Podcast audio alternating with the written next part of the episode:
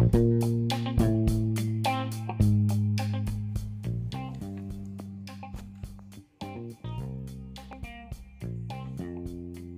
guys, masih bersama saya Adik Kurnia Febrian. Di sini kita akan membahas tentang sidat seputaran ikan dan laut.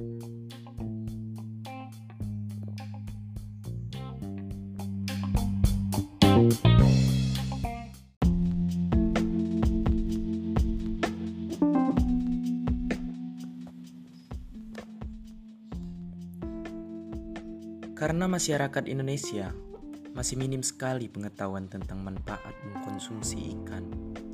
Yuk, kita pantau terus di episode selanjutnya di Sidat, seputaran ikan dan laut. Saya Ade Kurnia Febrian, pamit undur diri. Terima kasih. Bye bye.